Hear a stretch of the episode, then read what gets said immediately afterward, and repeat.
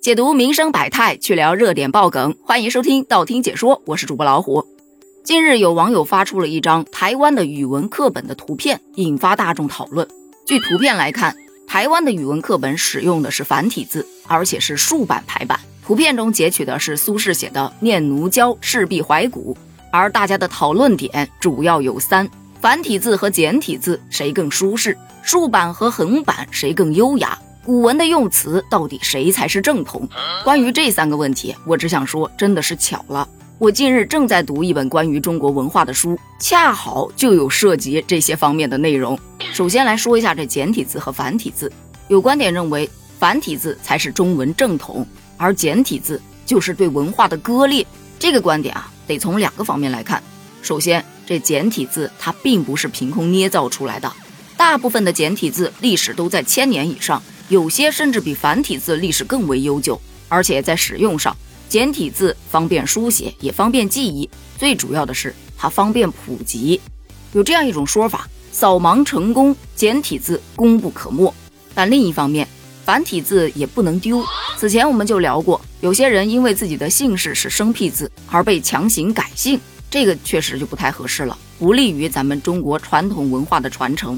所以说，简体字和繁体字都很重要，没有谁比谁更重要那么一说。再来说竖版和横版谁更优雅？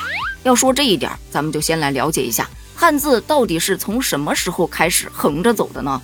在中国汉朝以前是没有纸的，那时人们书写主要是用竹简，但因为竹简它细细长长的一条，汉字呢又是个方块字，毛笔又比现代的钢笔、圆珠笔所占的书写范围要大很多。所以古人为了书写方便，就采用竖写的方式，然后写完就把一个个竹简穿起来，就成了简书。东汉蔡伦改进了造纸术之后，由于人们已经习惯了竖着写，所以哪怕开始用纸来做书写工具，大家也一样沿袭了竖写的习惯。直到清朝中后期，随着西方文学传播到我国，要求文字改革的呼声就越来越高了。中华人民共和国成立之后，有一些学者，例如郭沫若呀。陈嘉庚啊，他们就先后向国家提出汉字需要横写的建议。受到当时学术界影响，一九五五年的元旦出版的《光明日报》率先采用了汉字从左向右横行排版的方式。到了一九五五年的十一月，全国十七家中央级报纸有十三家都采用了横版方式。到了一九五六年的一月一日，《人民日报》也改为横版。至此，全国都开始响应。其实汉字横行，它带有一定的必然性的。当时世界上的很多媒体刊物都是采用横版的。你要与世界接轨，并且赶上时代的步伐，你就得求变。第二，汉字横版它有利于阅读，因为有科学研究表明，人眼睛横着看的视域要比竖着看的高很多。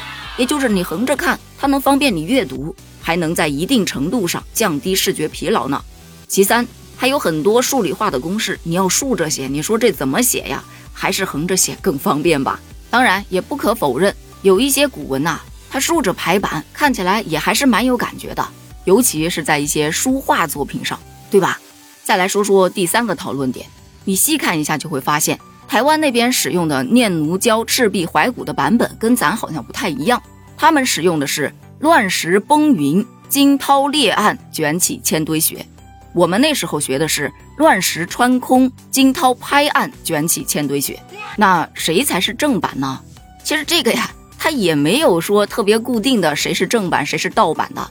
因为很多古诗它本来就有很多个不同的版本，有的是年代久远，口口相传，大家听错了也不一定啊。有的呢是因为印刷版本的不同，可能产生了一些小小的错误，就传出了另外一个版本。还有的，据学者分析。有些诗人，他写完一首诗之后，反复的拿出来还要打磨，改完一版改两版，甚至改了三四五六七八版，于是就会有很多个版本喽。类似的讨论，咱们此前也不是没有碰到过。比方说“天将降大任，是于世人也，还是于斯人也”的问题。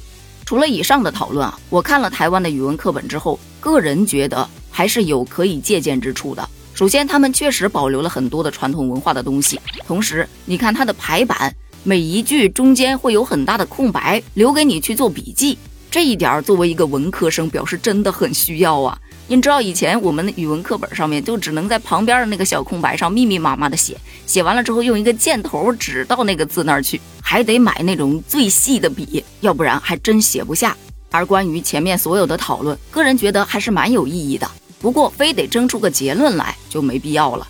台湾本来也就是咱中国的，简体繁体不都是中文吗？横版竖版传承的不也都是咱中国的文化吗？对此你又是怎么看的呢？欢迎在评论区发表你的观点哦，咱们评论区见，拜拜。